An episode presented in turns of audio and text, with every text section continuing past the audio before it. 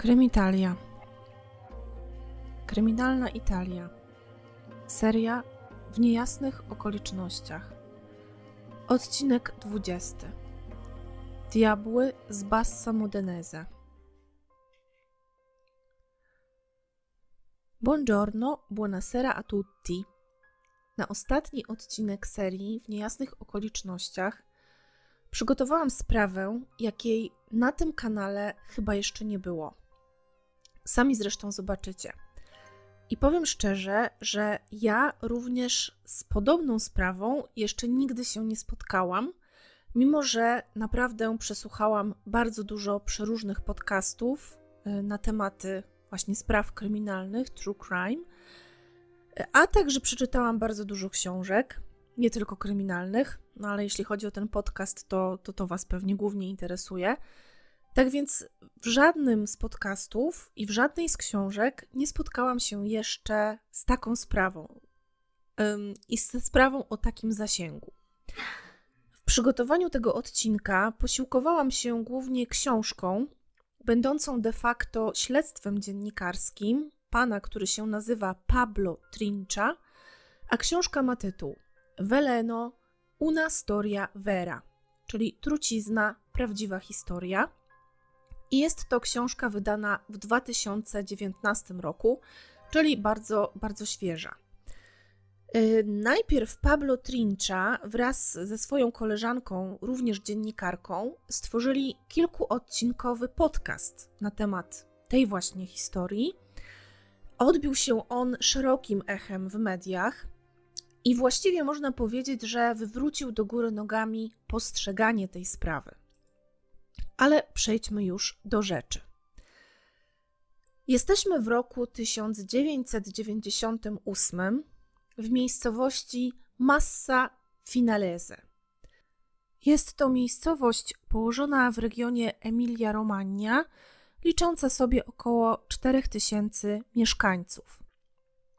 12 listopada 1998 roku wczesnym rankiem w domu nauczycielki przedszkola Loreny Morselli i jej męża Delfina Covezzi zjawia się policja z nakazem odebrania im dzieci.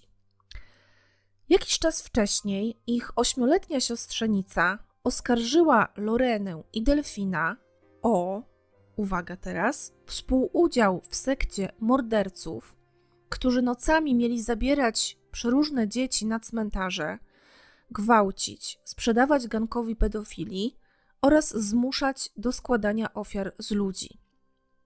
Dziewczynka rozmawiała z psychologiem oraz z pracownikami opieki społecznej, i tuż po tej rozmowie zdecydowano o zatrzymaniu Loreny i Delfina, a także o odebraniu im czwórki dzieci: 11-letniej Weroniki, 9-letniego Pietra, 7-letniego Federika i 3-letniej Aurory.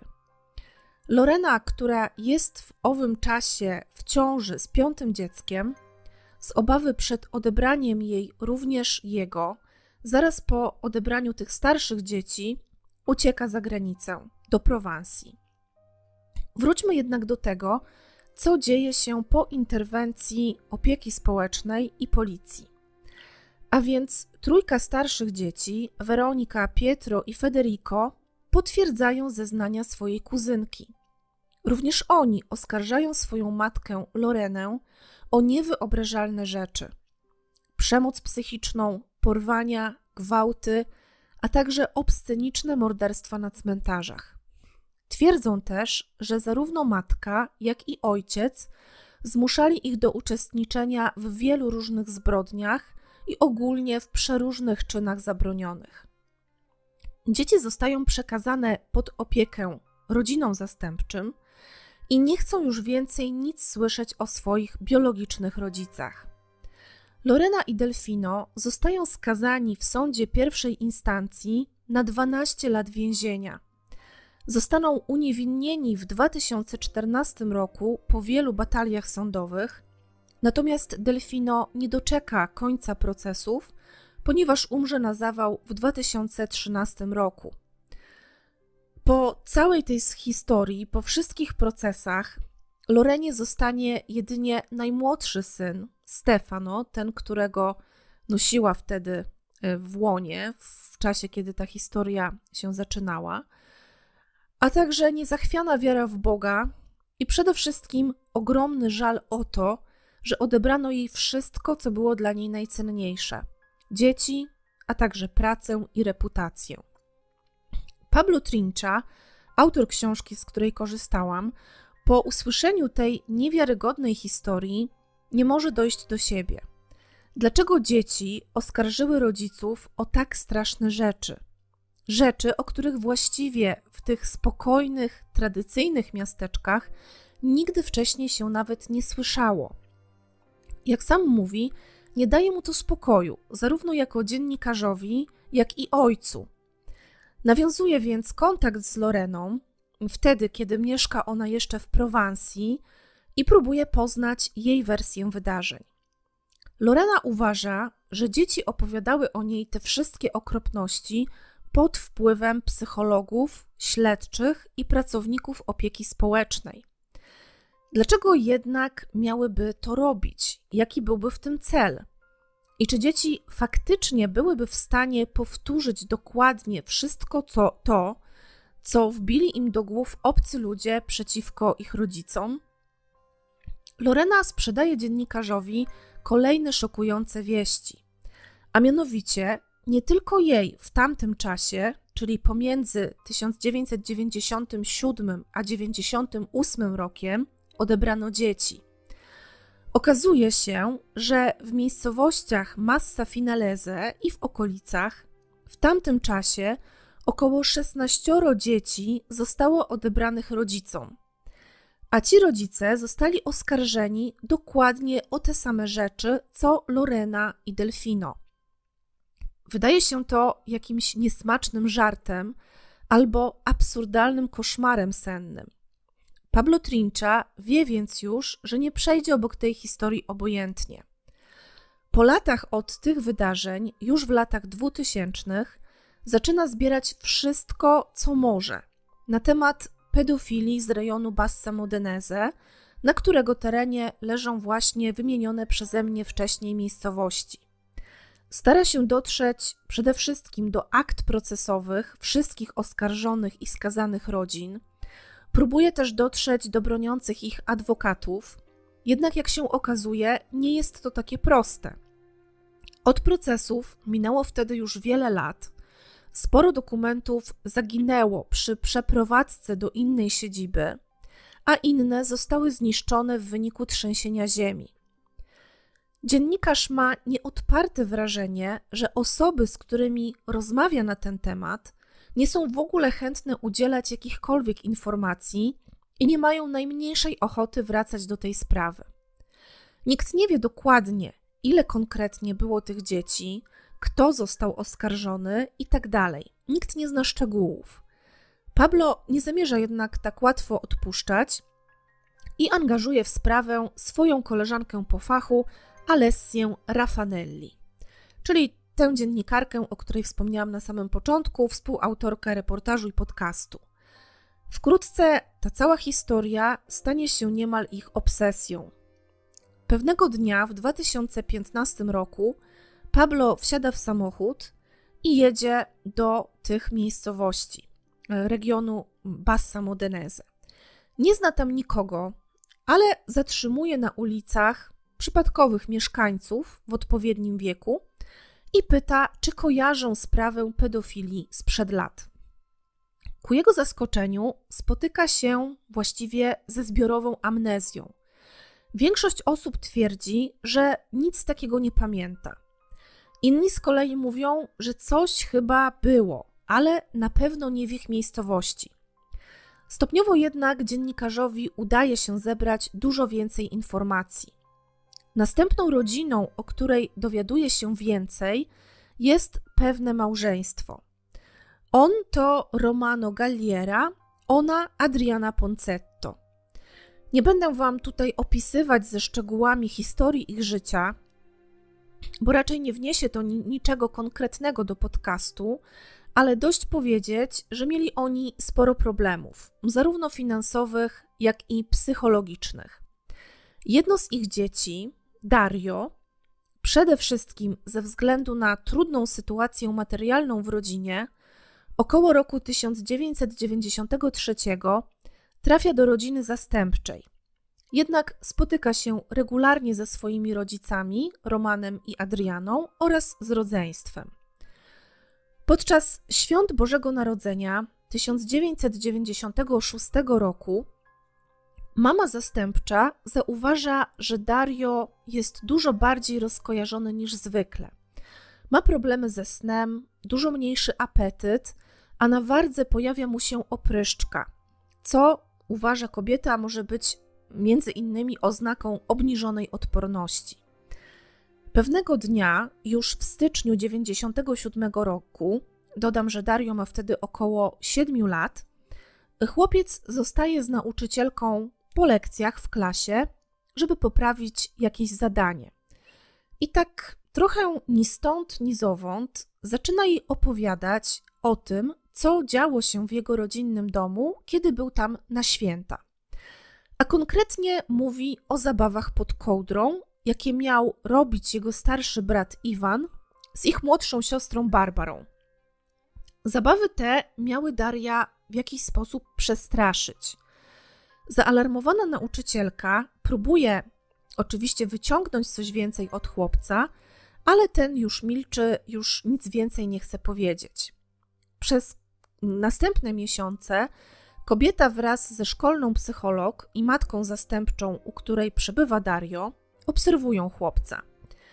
Um, opieka społeczna informuje również rodziców biologicznych chłopca, że przez najbliższe miesiące jego wizyty w domu rodzinnym zostają zawieszone.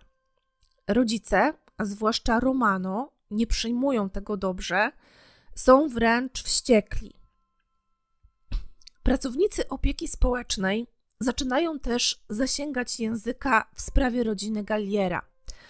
Po miejscowości krążą m.in. takie plotki, że Barbara, siostra Daria, uprawia seks z różnymi chłopakami na oczach brata Iwana, a być może robi to również z nim samym.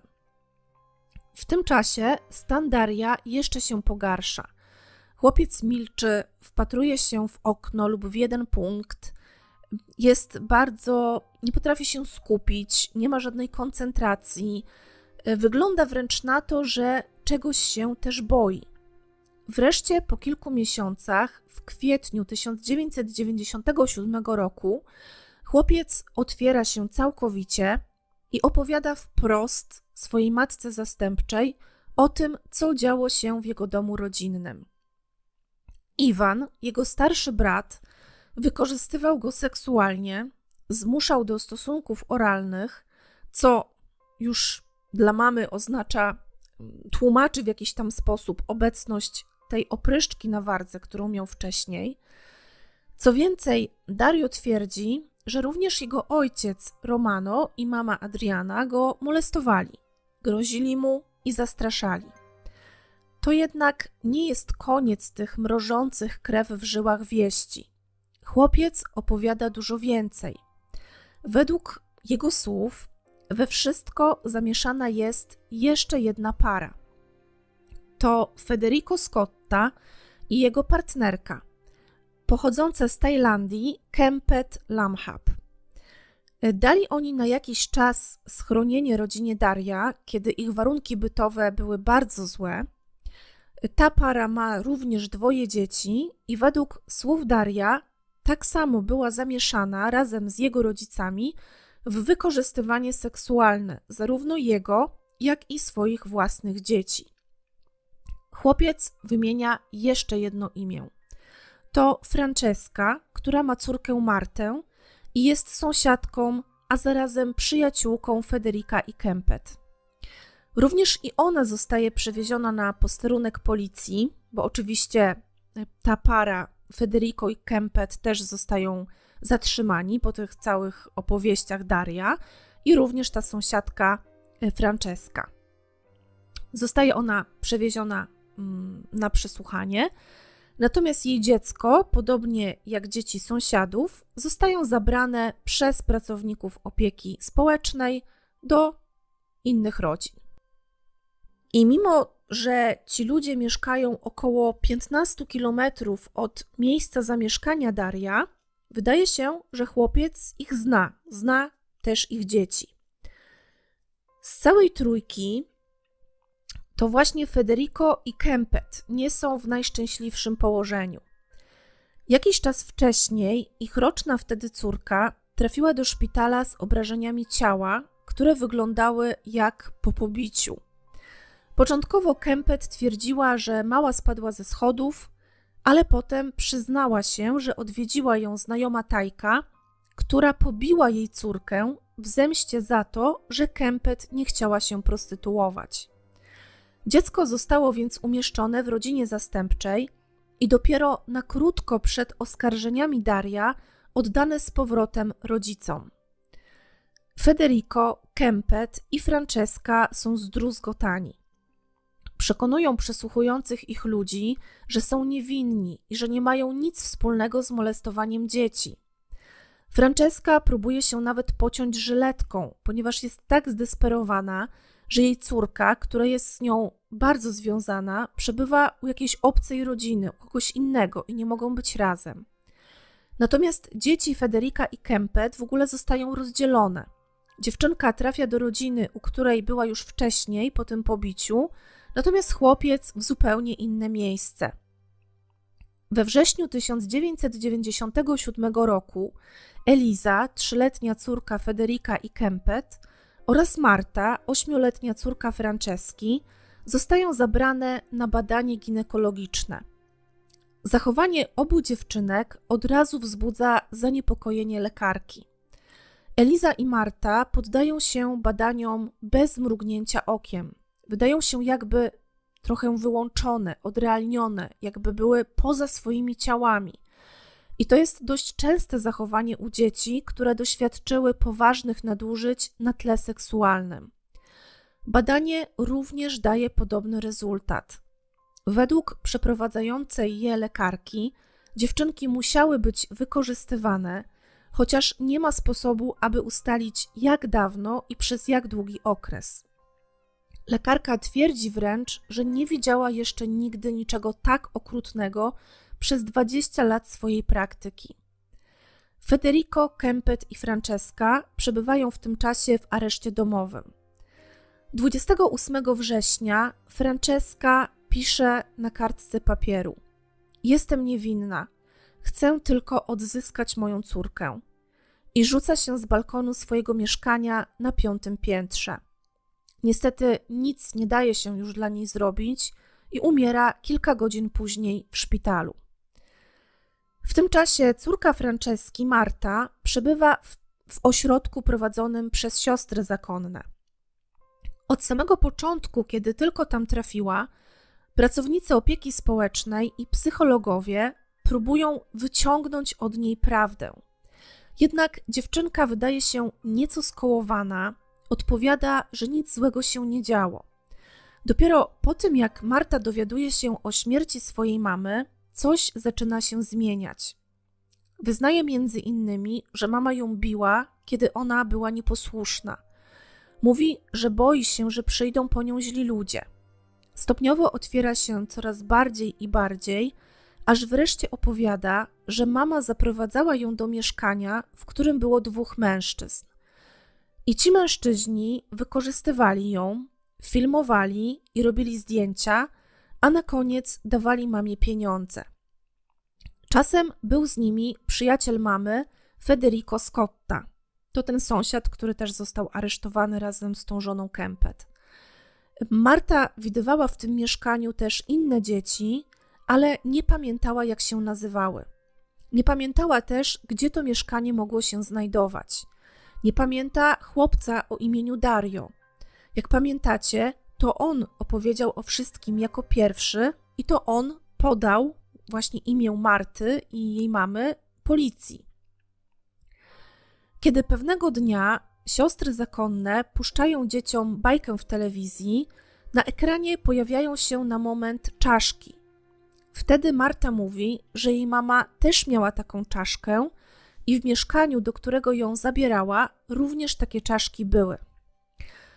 Ale wróćmy teraz do Daria, od którego cała ta historia się zaczęła.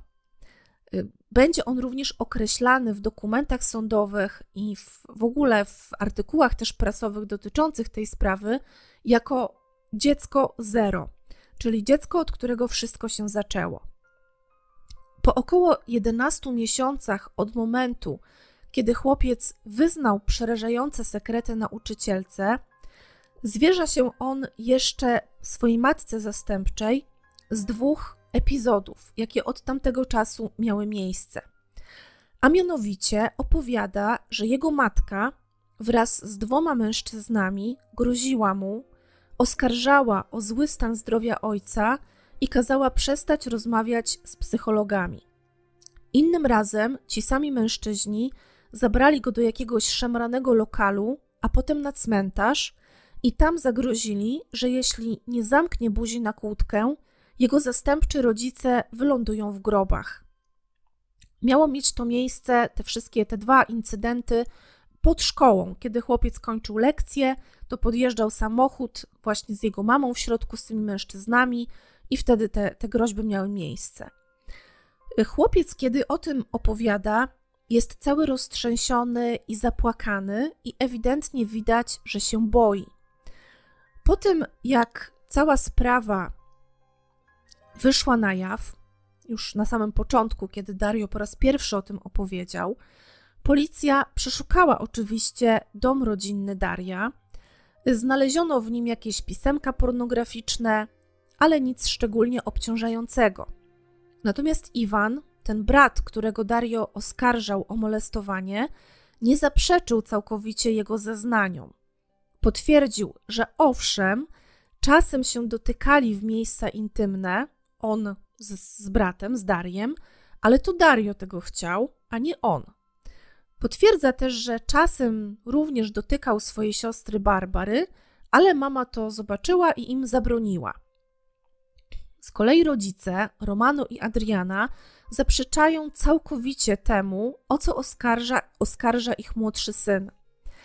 A tych oskarżeń z czasem pojawia się coraz więcej. Chłopiec zaczyna opowiadać, że czasami ojciec zabierał go do jakiegoś domu na wsi. Tam czekało na nich małżeństwo. Kobieta zmuszała chłopca, aby bił ją jednym z narzędzi do czyszczenia kominka, a następnie uprawiał z nią seks. W tym czasie jej mąż robił im zdjęcia. To musiało być wtedy, kiedy chłopiec miał około 3-4 lat, dlatego nie pamięta już szczegółów.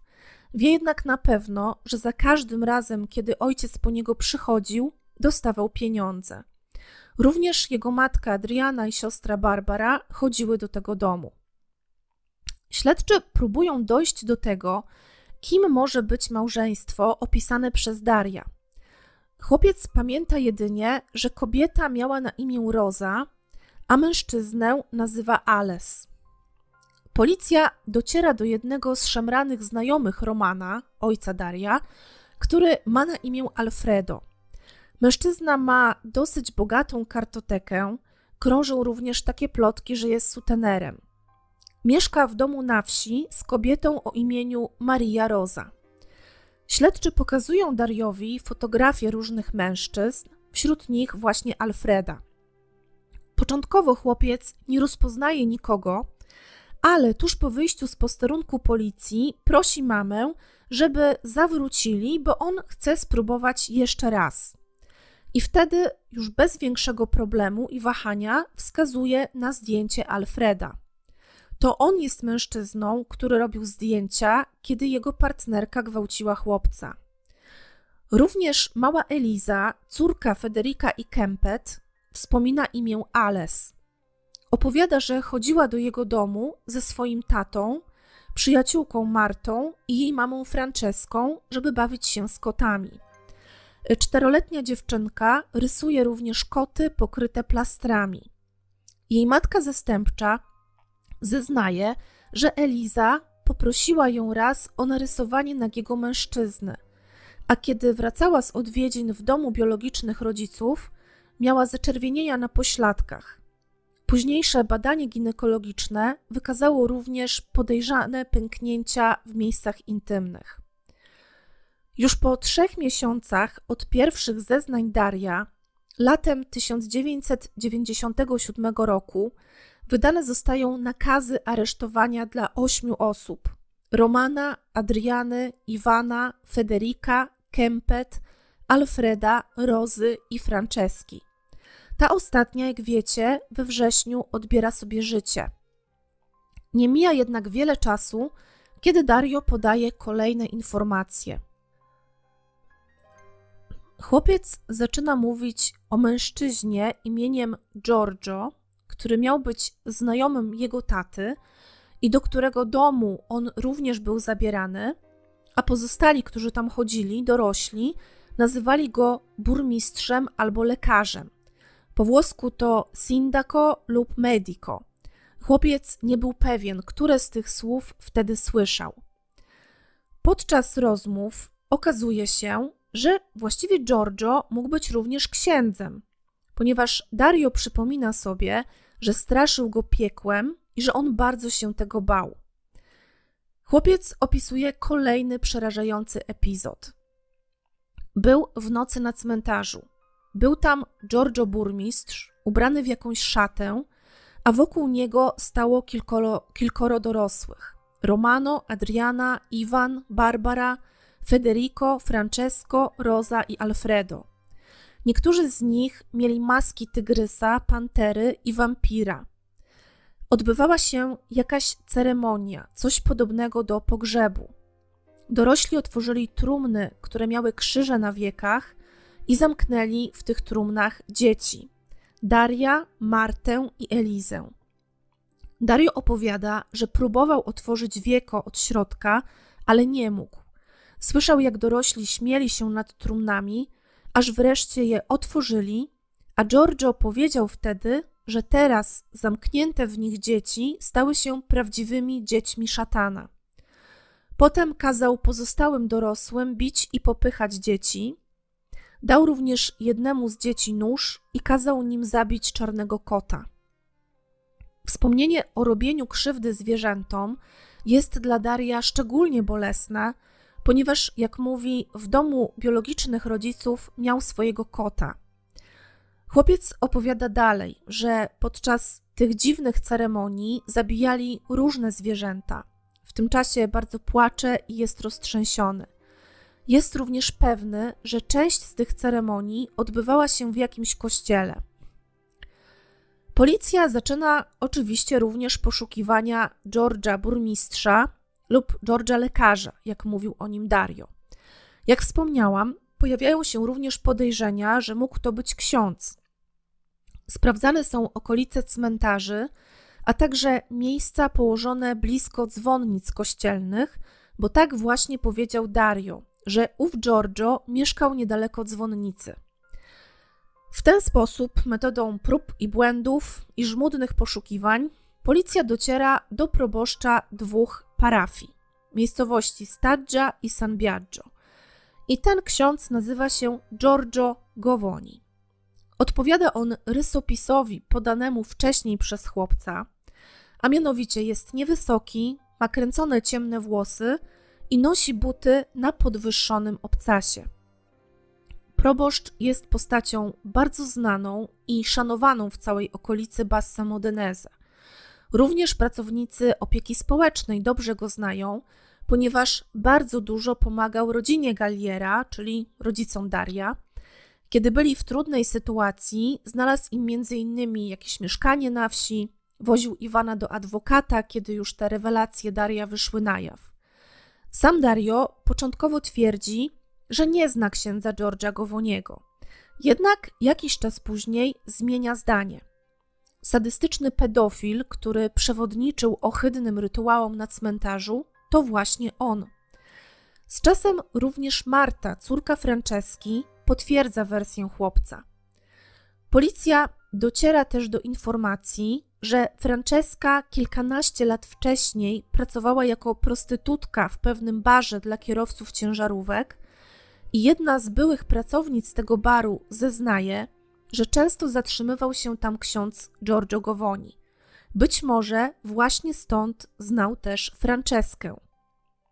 10 kwietnia 1998 roku Romano, Adriana, Iwan, Rosa, Alfredo i Federico zostają uznani za winnych zarzucanych im czynów i skazani na kary od 4 do 13 lat więzienia. Wszyscy tracą również prawa do opieki nad swoimi dziećmi. Kilka miesięcy po ogłoszeniu wyroku umiera Alfredo. Człowiek, który wcześniej był niemal postrachem całego miasteczka, prowadził swoje różne skomplikowane interesy, miał różne znajomości, po całym dochodzeniu i wreszcie po procesie zupełnie nie przypominał już dawnego siebie.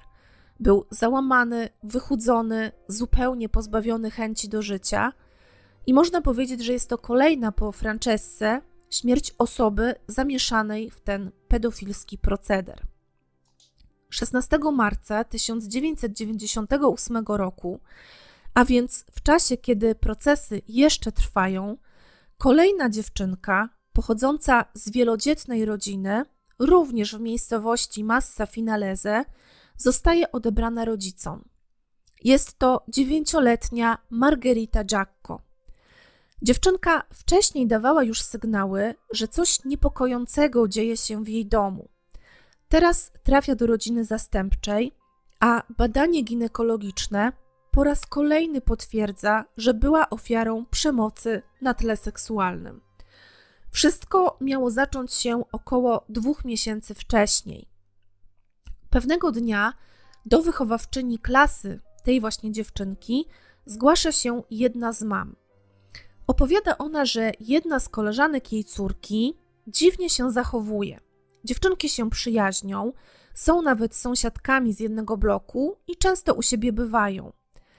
I ostatnio właśnie ta koleżanka, jak się okazuje, Margarita, opowiadała jej córce dziwne rzeczy.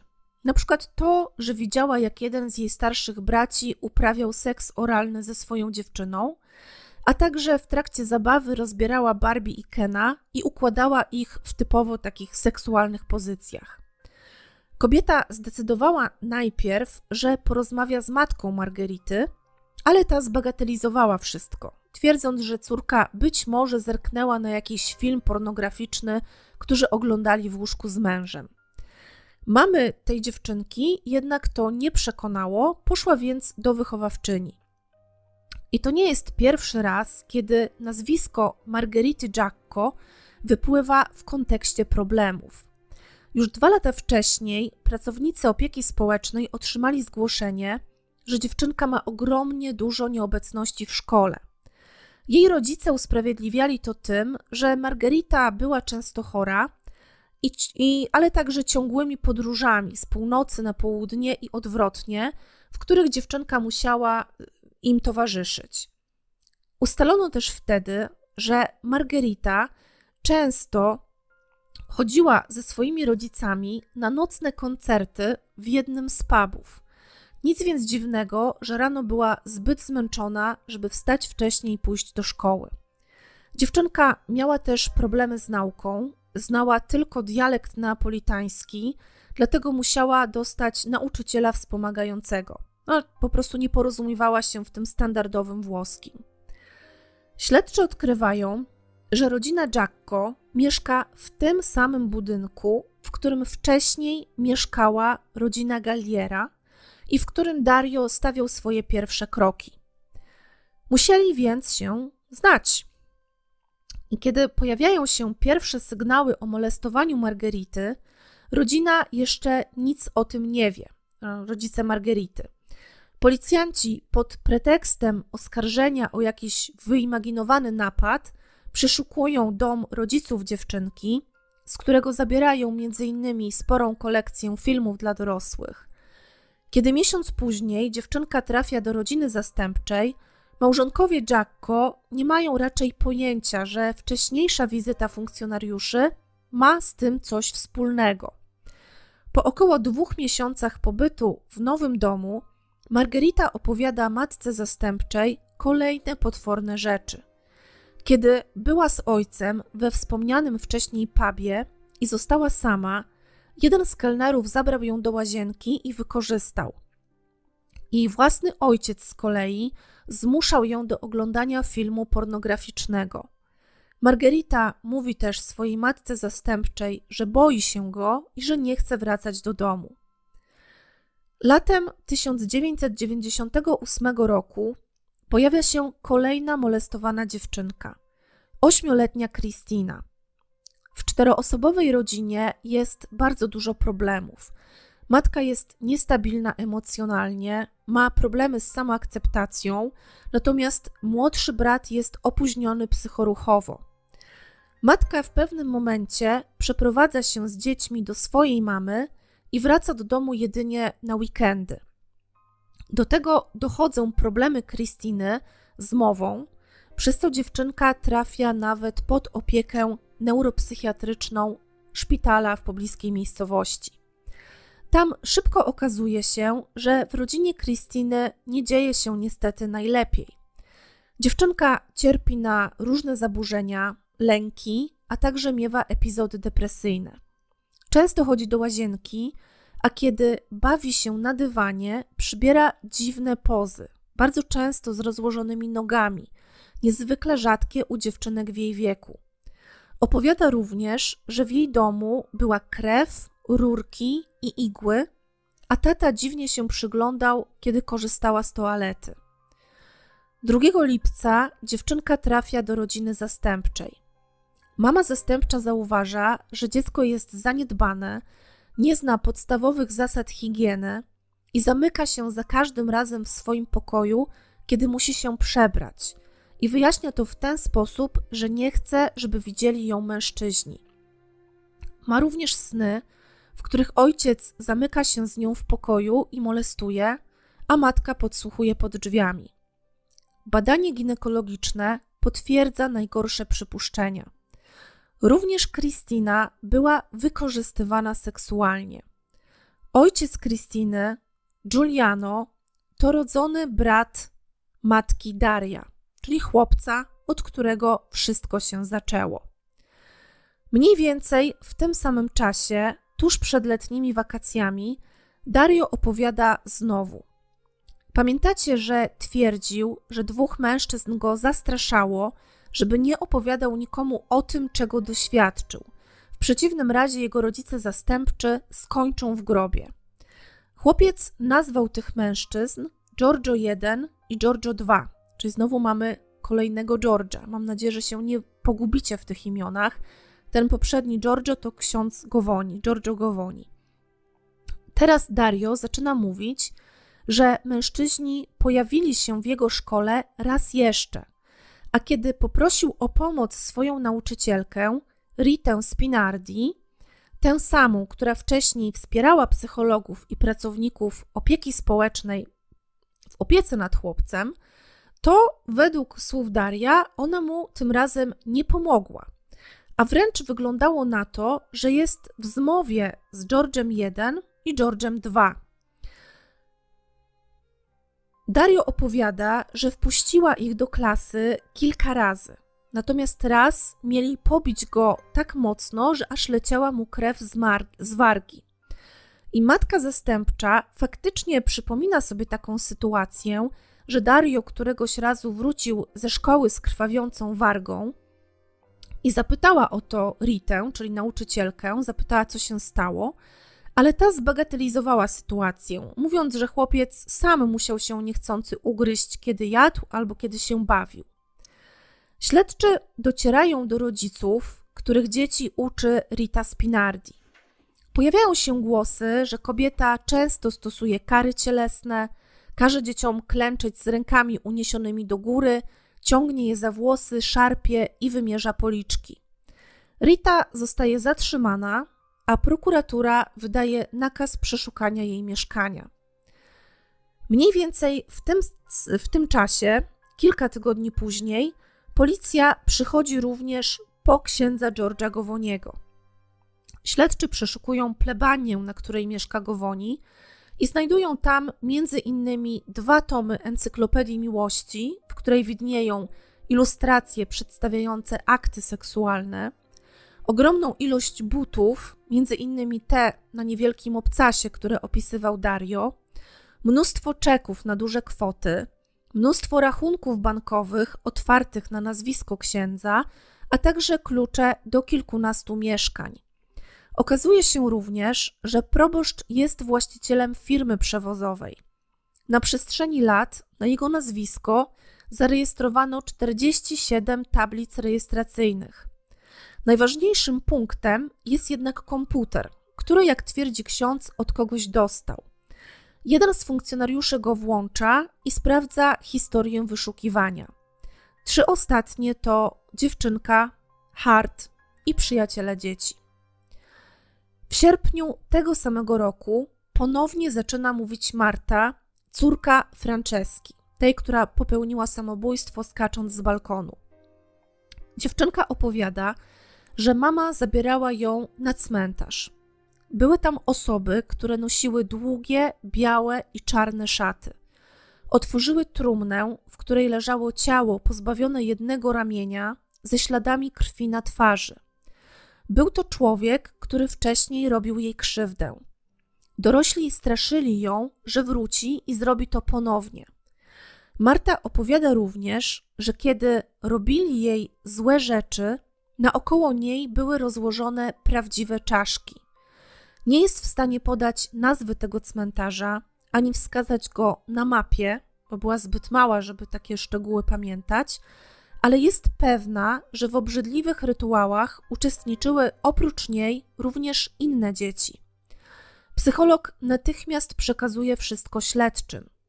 Jakby nie było, jest to potwierdzenie słów Daria, który również opowiadał zupełnie niezależnie o ceremoniach na cmentarzu. Wróćmy jeszcze do Margerity, której rodzice byli przez jakiś czas y, sąsiadami mamy Daria, oraz do Kristiny, która była jej bratanicą, bratanicą mamy Daria. Obie dziewczynki są w rodzinach zastępczych, chodzą do nowych szkół. Pewnego dnia Kristina czyta podręcznik do historii i wpada niemal w histerię, kiedy natrafia na fragment o chrześcijańskich katakumbach. Również postać diabła czy też demona zdaje się w niej wzbudzać ogromne emocje, podobnie jak w Kristinie. Kristina jest przekonana, że diabeł istnieje i że ukrywa się wśród ludzi. W październiku 1998 roku dochodzi do kolejnego szokującego wyznania ze strony Daria. Chłopiec opowiada, że kiedy miał 6 lat, podczas jednego z rytuałów jego ojciec dał mu nóż do ręki i kazał zabić albańskie dziecko. Następnie ciało tego dziecka miało zostać rozczłonkowane, a jego fragmenty ponownie zszyte ze sobą. W takim stanie sekta miała również odnieść to dziecko jego matce. Margerita wtedy również się otwiera i opowiada, że ojciec robił jej krzywdę. Zabierał ją w okropne miejsca, w których kazano im się przebierać w tuniki i zakładać maski. Było to na cmentarzu Finale Emilia i w zamku Castelle delle Rocche, położonym w centrum miejscowości. Tam właśnie dorośli chowali ubrania do ceremonii, przebierali się za demony i zmuszali dzieci, aby mówiły okropne rzeczy przeciwko Jezusowi. To, co z kolei opowiada Kristina, jest o tyle szokujące, że dotyczy niemal całej jej rodziny. Wykorzystywali ją nie tylko rodzice, ale także dziadek i bracia ojca. Zabijali koty, kazali jej pić ich krew, a czasem wstrzykiwali jej tę krew przy użyciu strzykawki. Jeździli w kilka samochodów na cmentarz, na którym już czekały diabelskie, zakapturzone postacie. Potem miały miejsce rytuały, których celem było przemienienie ich w dzieci szatana. Rodzice dostawali za to wszystko pieniądze. Dario też przecież mówił o pieniądzach, które mieli dostawać Romano i Adriana za sprzedawanie ciała syna. Pablo Trincha podczas swojego śledztwa na potrzeby książki odwiedza przeróżne cmentarze na obszarze Bassa Modenese. Zauważa, że każda z miejscowości, w których miały dziać się te wszystkie okropne rzeczy, jest dość niewielka, co oznacza, że w większości każdy zna każdego, a pod czujnym okiem sąsiadów właściwie nic się nie ukryje. Jeśli na cmentarzach odbywały się orgie i inne rytuały, łącznie z zabijaniem zwierząt, a nawet ludzi, to jakim cudem nikt z osób mieszkających w okolicach tych cmentarzy nigdy nic nie słyszał? Nikt nigdy nie zgłosił żadnych podejrzanych hałasów ani jakiegoś podejrzanego ruchu na żadnym z tych cmentarzy.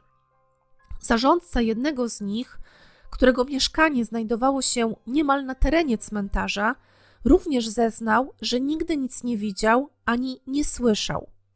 Podobnie rzecz ma się z zamkiem, o którym opowiadały dzieci.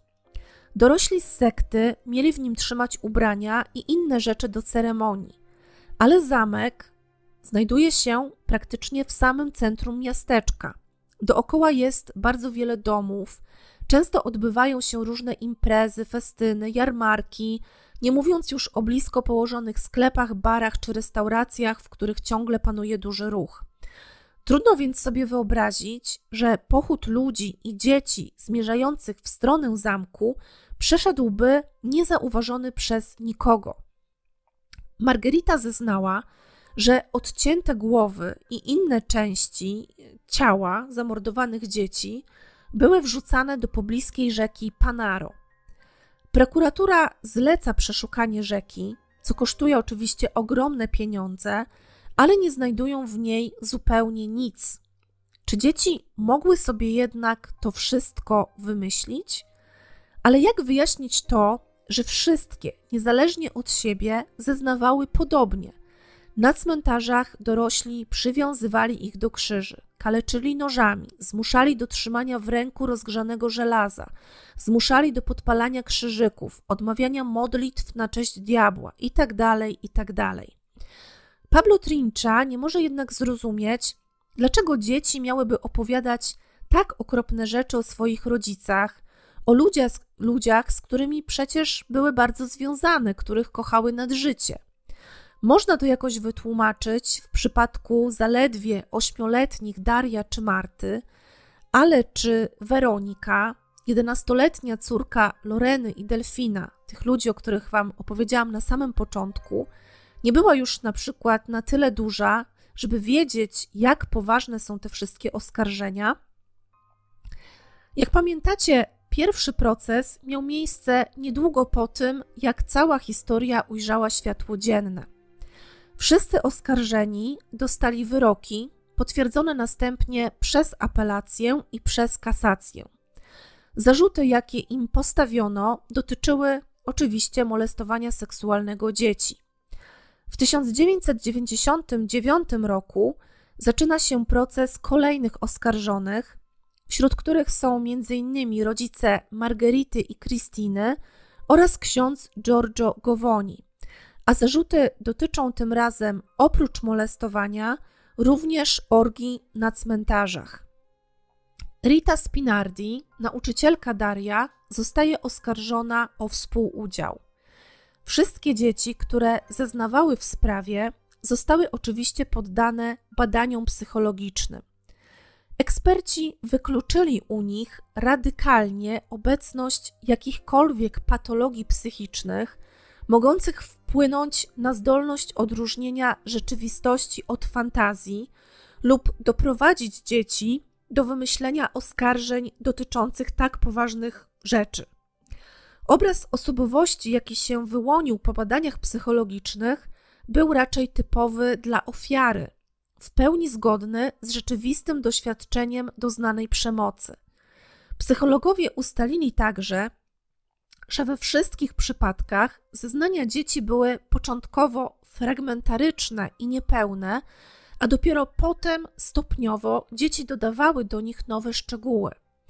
Jest to również typowe dla straumatyzowanych ofiar, które po przezwyciężeniu wewnętrznego przymusu i pewnej blokady wynikającej z traumy, strachu oraz więzi z rodziną zaczynają stopniowo otwierać się i mówić coraz więcej.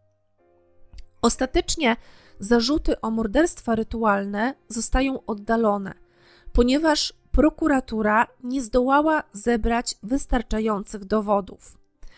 Była w tym momencie próba odkopania pewnej starej sprawy z czaszką, a mianowicie kilka lat wstecz kilku chłopców znalazło ludzką czaszkę w pobliżu rzeki Panaro. I w tamtym momencie sprawa została odłożona do lamusa. Nie ustalono, czyja to mogła być czaszka. Były tam spekulacje, że może jakiś student medycyny już nie była mu potrzebna, sobie ją gdzieś tam wyrzucił, zamiast godnie pochować, i różne inne teorie. Natomiast w końcu sprawa została zamknięta. I po tych kilku latach, kiedy już odbywały się te wszystkie procesy, kiedy były właśnie podejrzenia o te orgie dziwne na, na cmentarzach, właśnie tę sprawę z czaszką odkopano, żeby w jakiś sposób być może ją powiązać z tymi rytuałami, ale jednak nic konkretnego z tego nie wyszło. Nie znaleziono żadnego dowodu na to, że ta czaszka mogła należeć do osoby będącej ofiarą diabelskiej sekty. Oskarżeni zostają skazani za nadużycia seksualne wobec nieletnich. Obrona podnosiła, że dzieci były przesłuchiwane w nieodpowiedni sposób i że często sugerowano im odpowiedzi, ale dla sądu nie wystarczyło to, żeby uniewinnić oskarżonych. Pamiętacie zapewne, że za każdym razem, kiedy któreś z dzieci było badane ginekologicznie, okazywało się, że na ich genitaliach były ślady przemocy seksualnej. Podczas procesów okazało się jednak, że nie było to już takie oczywiste. Na zdjęciach pokazywanych przez ginekolożkę przeprowadzającą badania nic właściwie nie było widać. Natomiast też lekarka zatrudniona jako doradca sędziego stwierdziła, że między innymi dzieci Loreny i Delfina, tych ludzi na, z samego początku historii, właściwie to nie nosiły wyraźnych oznak przemocy seksualnej. Na zdjęciu, na którym, jak twierdziła ta pani ginekolog od badań, nie widać hymenu, który zapewne został przerwany w wyniku gwałtów, ekspertka pokazuje, że hymen jak najbardziej jest i to dokładnie widoczny. Są to więc totalnie sprzeczne opinie. Lekarz powołany przez obronę również podważa opinię tej ginekolog, która badała każde z dzieci.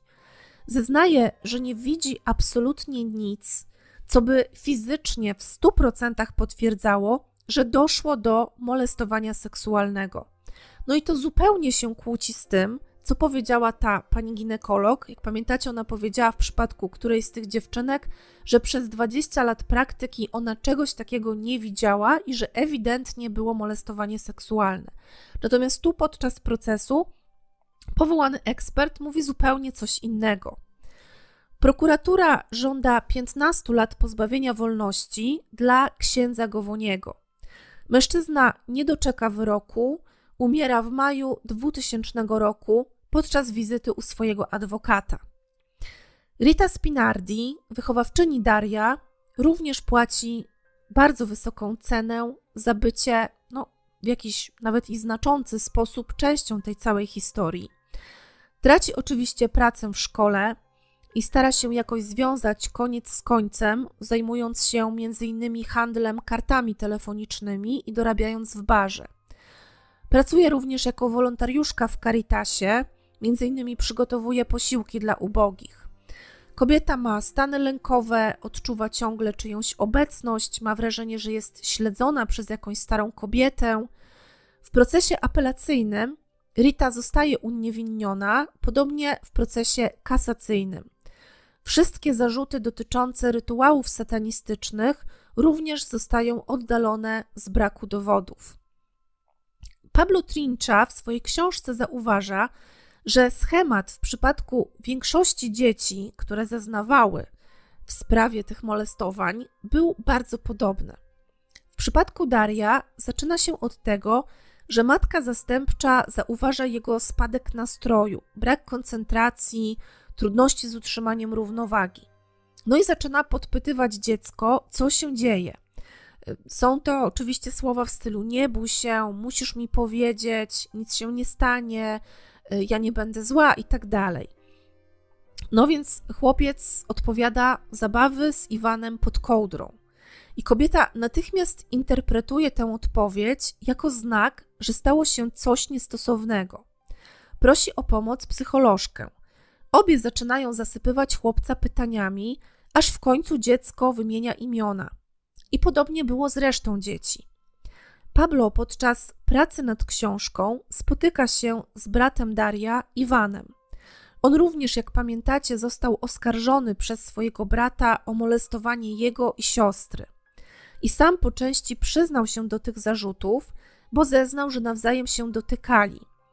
W rozmowie z Pablem z kolei Iwan twierdzi, że jest niewinny, że nigdy nie molestował brata, tylko się bawili i łaskotali. Natomiast przyznał się częściowo, ponieważ się bał. W wieku 22 lat nie wiedział nawet, co znaczy słowo pedofilia. To samo mówi Barbara, siostra Daria i Iwana. Ani ona, ani Dario nie byli nigdy molestowani. Według niej Dario po prostu źle się czuł w rodzinnym domu, a po całej sprawie ślad po nim zaginął i poza jednym krótkim spotkaniem nie, nie mieli już z nim właściwie żadnego kontaktu. Pablo Trincha uważa, że w przypadku Daria i innych dzieci mogło mieć miejsce tak zwane fałszywe wspomnienie. Chodzi innymi o to, że jeśli ktoś opowiada ci coś bardzo sugestywnie, to z czasem możesz zacząć uważać jego opowieść za swoje prawdziwe wspomnienie. Pablo i Alessia, dziennikarka, z którą współpracował przy tworzeniu podcastu i reportażu, spotykają się wreszcie z Dariem po długich poszukiwaniach. Ma on wtedy 26 lat. Jak tylko zaczynają rozmowę, Dario wypowiada szokujące słowa. Nie jestem już pewny tego, co wtedy mówiłem. Wszyscy ci psychologowie, którzy chcieli, żebym mówił różne rzeczy. Nie wiem, co jest prawdziwym wspomnieniem, a co nigdy się nie wydarzyło. Używa nawet dwa razy określenia pranie mózgu. Przytoczę Wam kolejny fragment tej rozmowy. Myślisz, że naprawdę zabijałeś dzieci? Pytają Alessia i Pablo. Mam takie wspomnienie, torturowało mnie jeszcze pięć lat temu. Wspomnienie o zamordowaniu dziecka na cmentarzu? Tak. Ale wiesz, że nigdy nie znaleziono żadnego ciała? Nie. Jak to nie? To znaczy, wiem mniej więcej, że zatrzymali jakichś ludzi, wsadzili kogoś do więzienia, ale że nigdy niczego nie znaleźli, tego nikt mi nie powiedział. Dario pisze również do Pabla i Alessi list o następującej treści. Dziecko wymyśla różne rzeczy. Po ośmiu godzinach stresu i presji, jaką czujesz, chcesz po prostu iść spać. Przepraszam wszystkich dobrych ludzi, którzy zostali aresztowani. Jeszcze trzy lata temu naprawdę w to wszystko wierzyłem. Nie pamiętałem jednak wielu rzeczy i dlatego doszedłem do wniosku, że zostałem wykorzystany przez kogoś do własnych celów. Mam do siebie żal, że wplątałem w to tylu ludzi. Czuję ogromną złość do wszystkich, którzy mną manipulowali. Według autora książki, tytułowa trucizna to właśnie cała ta sprawa, która zniszczyła więzi i miłość pomiędzy dziećmi i rodzicami. Z opinii dziennikarza ewidentnie wynika, że nie wierzy on do końca w zeznania dzieci, a cała sprawa była pod jakimś względem ustawiona. Jeśli chodzi o mnie, to nie umiem jednoznacznie odpowiedzieć na pytanie, jak było. Nie umiem opowiedzieć się po żadnej ze stron. Sąd wydał wyroki, więc wypadałoby ufać dowodom. Ale jednak wiele spraw pokazuje, że wyroki nie zawsze są sprawiedliwe. Co świadczy o tym, że dzieci mówiły prawdę. Uważam, że przede wszystkim to, że zeznawały niezależnie od siebie. Niektóre z nich w ogóle się nie znały albo znały się tylko z widzenia. Każde badanie przeprowadzone po tym, jak sprawa wyszła na jaw, potwierdzało, że były niepokojące ślady na częściach intymnych. W większości domów już wcześniej coś się działo. Większość dzieci miała deficyty emocjonalne i inne psychologiczne problemy. Niektóre rysowały obsceniczne rysunki lub przybierały nienaturalne dla swojego wieku pozy. Opowiadały ze szczegółami o wynaturzonych ceremoniach, a przecież skąd się musiała wziąć u nich taka wiedza? Żadne z dzieci po kilku miesiącach pobytu w rodzinach zastępczych nie chciało wracać do domu rodzinnego, co też oczywiście daje do myślenia, bo zazwyczaj dziecko jest na tyle mocno związane z rodzicami, że nawet jeśli dochodzi do przemocy jakiegoś rodzaju, to i tak tych rodziców kocha i tak chce z nimi być. Dzieci podawały też rysopisy realnych osób, do których później docierała policja. Wskazywały je też na zdjęciach. Co natomiast świadczy o tym, że mogła to być jednak jedna wielka konfabulacja. No cóż, na przykład to, że rozmowy prowadzone z dziećmi często sugerowały odpowiedź. Pablo Trincha dotarł do wszystkich materiałów związanych z tą sprawą, również do nagrań z rozmów dzieci z psychologami. Przytoczę Wam krótki przykład. Na przykład psycholog pyta: Co czułaś, kiedy wróciłaś na tamten plac? Radość? odpowiada dziewczynka. Jesteś pewna? Tak? Nie czułaś ani odrobiny strachu? Tak, czułam strach. Nigdy oprócz tego nie znaleziono nic, co mogłoby w jakikolwiek sposób potwierdzać mroczne rytuały na cmentarzach. Żadnych kości, oprócz czaszki, która okazała się fałszywym tropem, żadnych ubrań, rekwizytów itd. Nikt mieszkający w pobliżu cmentarzy nic nie słyszał i nie widział. Przeszukanie rzeki, do której rzekomo wrzucali ciała lub ich pozostałości, też nic nie dało. W psychologii istnieje zjawisko zafałszowanego wspomnienia, które może być wspólne dla większej grupy osób. Być może tak się stało w tym przypadku. Dorośli po usłyszeniu historii Daria zadawali takie pytania, aby naprowadzić dziecko na konkretną odpowiedź, co mogło spowodować wytworzenie fałszywych wspomnień. I wreszcie sam Dario, dziecko zero, jako dorosły człowiek przyznał, że nie wie, które z jego wspomnień są prawdziwe, a które nie. Jeśli faktycznie do molestowania nigdy nie doszło, to jest to ogromny dramat, że 16 dzieci zostało odebranych Bogu ducha winnym rodzicom. Ciężko mi jest jednak sobie wyobrazić, jakim cudem te wszystkie dzieci opowiadałyby niemal to samo, wskazywały osoby, opisywały miejsca, przedmioty, ceremonie, bez żadnej wiedzy na ten temat. Jeśli słucha mnie jakiś psycholog, to byłoby super, gdyby wypowiedział się no właśnie na ten temat. Mam nadzieję, że ostatnia historia z serii w niejasnych okolicznościach była dla Was interesująca, bo muszę przyznać, że dla mnie bardzo. I mam nadzieję, że nie pogubiliście się w gąszczu tych wszystkich nazwisk, imion, ale niestety nie dało się inaczej tego zrobić, żebyście mieli no, pełny obraz. Jeśli Wam się historia podobała, chociaż nie wiem, czy można tak powiedzieć, jeśli uważacie, że była interesująca i daje w jakiś sposób do myślenia, to oczywiście dawajcie znać w komentarzach, odzywajcie się też na Facebooku, na Instagramie, a my się słyszymy za tydzień. Trzymajcie się. Ciao.